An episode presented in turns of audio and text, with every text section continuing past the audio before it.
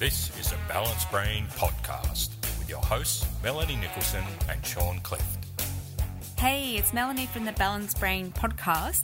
Um, I'm going to do a brain snap. I'm going to give Sean a call. He is has created a garden at home, so we're going to talk about how to build a garden at home. I'm just going to give him a quick call now.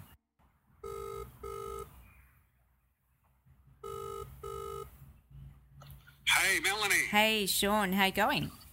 Really good. Good. I've just told the audience that I'm giving you a call about how you've built your own garden at home and how you can go about doing that for the listeners.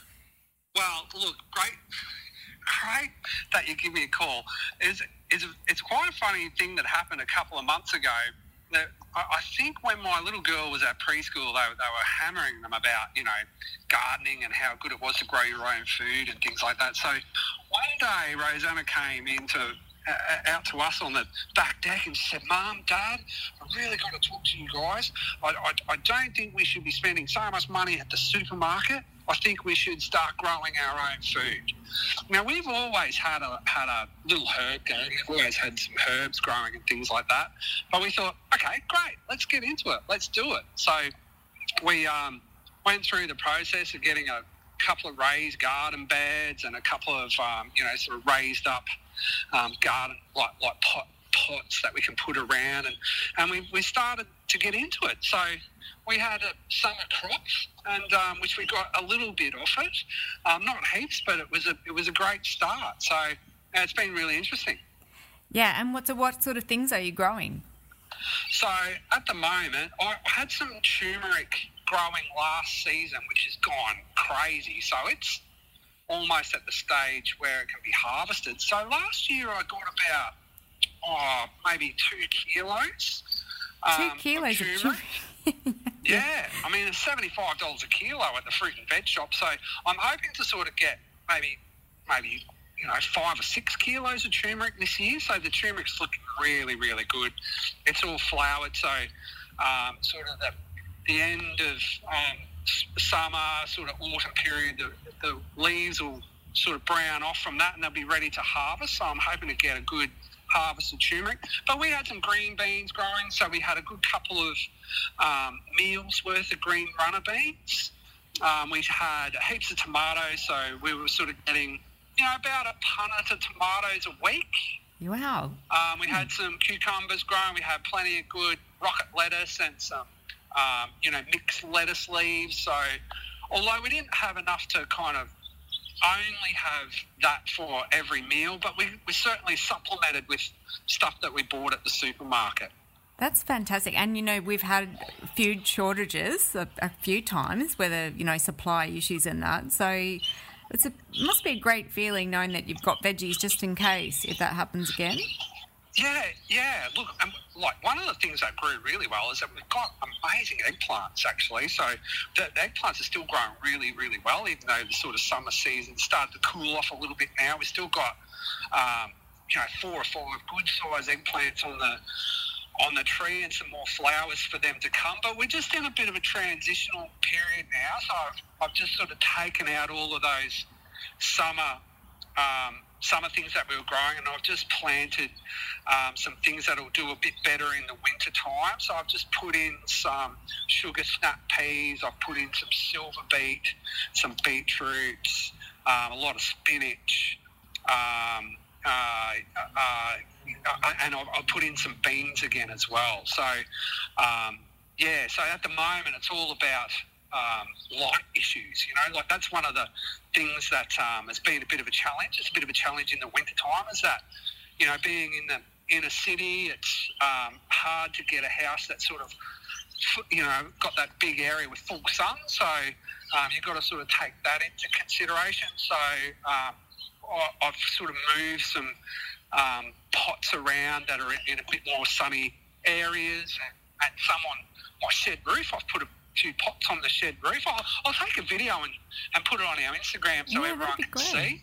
And how do you And I've also, things? I've also experimented with some mirrors, uh, which I've, I've read a little bit about. So I'm trying to get a little bit more um, sunlight into the to the sort of side Alright. area of our yard where we've got the garden growing. So it'd be interesting to see how that goes. And how do you stop things from eating the fruit and veg? Like, you know, how you get possums and things like that. Like, that's what Uh, happens in a lot of. Absolutely. Like in Brisbane, there are more possums than people, and they absolutely love the herb garden. So, yeah, you've got to have raised garden beds. Raised garden beds or some sort of netting or some sort of covering that you can put over it. We've gone with raised garden beds. So, um, we've got a couple of corrugated iron raised garden beds. Um, so the possum simply can't climb up in there unless there's some overhanging branches and things like that. So we found a possum sort of chomping away at, at um, our spinach, so that's going to have to move because um, they really love spinach. Um, but yeah, so we've we've gone with having raised garden beds, so everything's sort of lifted up off the ground, so it makes it hard for the possums to get in. Now, as far as other pests go, I've, I, I want to stay, you know, fully organic. So I haven't used any pesticides um, or any fertiliser. Just everything's sort of organic. So really, it's about getting in the garden every day. And if you sort of see, you know, a caterpillar or a slug or, um, you know, we get a lot of little grasshoppers and things like that. You just got to physically remove them. That's that's honestly the best way to do it. And what do you have recommended about soil? Like, what type of soil have you been using? And how important is that? key, and, and obviously, you know, like my job is actually in gardening, so. Um, but you know, I mainly look after sort of residential properties. It's the first first real experiment that I've I've done with really trying to grow food. But soil's key. So um, what you want to do is is if you do a little bit of research about what certain types of plants complement each other. And so some plants take a lot of nitrogen out of the soil and some plants put a lot of nitrogen back in the soil. So what you want to do is you just want to be rotating um, rotating the crop, if you know what I mean. So um, you, you, want to start with really good soil. If you're buying a good organic mix from um, from you know from Bunnings or you know whatever hardware store you go to, get something that's got a high um, level of organic material. If you can do composting at home, composting is a great way to get that into the soil and um, you know build up those nutrients in there as well. Seaweed solution's really good. You can get some good organic. Um, you know, organic mixes that you can sort of mix in with the soil, dynamic lifter and things like that. The soil is really critical. And how good has it been? Like Rosanna's been getting in there and helping with the garden. It's really good for kids to know where their food's growing and coming from, right? That's how important has that been? Well, I think that's the most important thing because when when you're growing your own things, you may not be able to get enough to sort of sustain yourself. Like you know, if you had two acres of land that had a lot of good sunlight, then you might be able to sustain yourself. But if you've got an inner city property or even a unit with a balcony, you can grow some. And I think it's really important for kids to see that because otherwise they, they're so disconnected from that process that when they go to the shops, they just think everything comes in a plastic container. Whereas now, you know, my little girl enjoys coming down into the garden with me, so she she's really keen to, um, you know, experiment with the different things that we're, we're growing. So it introduces her to new food, foods because she's really keen to try it if she's grown it. So kids will, you know, get actively involved in cooking and trying different things. If you're growing a little bit of eggplants and beans, and that, that they'll get really excited by eating those things. So then when you're trying to introduce new foods um, that you're buying from the shops, it just becomes easier that they, they know that that's, um, you know, it's an organic process. It's not just something that comes in a plastic container. And how would you like if people are listening and they want to start for the first time? What do you think is a, is just a few basics to start with, or even vegetables that are easy to grow and start start that process? My advice would be to start a herb garden. Yeah, If, if you don't know where to start, start a herb garden. except coriander, Some- which no one knows how to grow. Yeah, so, you, know, look, the big the big thing with coriander is that everyone thinks that it's a, you know, it's a tropical and summer kind of, uh, you know, plant, but actually it thrives in the wintertime. So Oh, yeah. you're in Australia, you know, it's a good time to put coriander in now. It'll grow really well over the wintertime. It actually sort of struggles in the in the summer, so it's a bit of a misconception because I think it's always sort of you we always sort of think of it as Thai food and in Mexican food and all those sort of summery kind of things, but it, it, it, it, it actually like doesn't like it being so hot. So it's awesome with coriander, but a herb garden is a great way to start. So even if you're living you know, in a city, in a, in a high-rise apartment, if you've got a balcony, you can get a herb garden growing.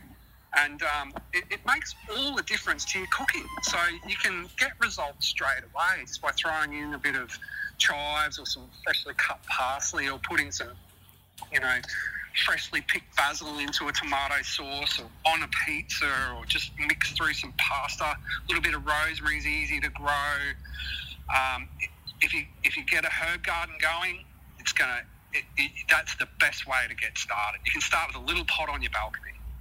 Yeah, that sounds like great advice, Sean. I'd love to be. I've tried, but yes, and I have. I've had the worst luck with tomatoes, which I'd love to grow because a lot of them. But yeah, I think it's. Um, I think people are thinking about that more, and particularly since you know the toilet paper crisis. Well, we can't sort of grow toilet paper, but at least we can grow some veg and some Yeah, herbs look, at, at home, and I think that's really herb garden important. going, Mel. Yeah, Let's check in, try. see how your herb garden's I will. I'll get give the Bunnings, get a couple of pots, put it out on the balcony. You know, I do have a garden. Like we built one, but there's no actual herbs or vegetables in it. So I've actually even got the the bed ready to go. But yeah, we haven't tried it. So get some good organic soil. Um, you know, you can you can really make it decorative too. So it, can, it can be something that looks really pretty on your balcony. A good herb garden that sounds makes all the like difference cooking. I tell you. oh, that sounds like great advice, Sean. Thanks so much for telling us about how to grow a garden, and I think the listeners would really benefit from some of those tips. Good to catch up. All right, great. Thanks, Sean.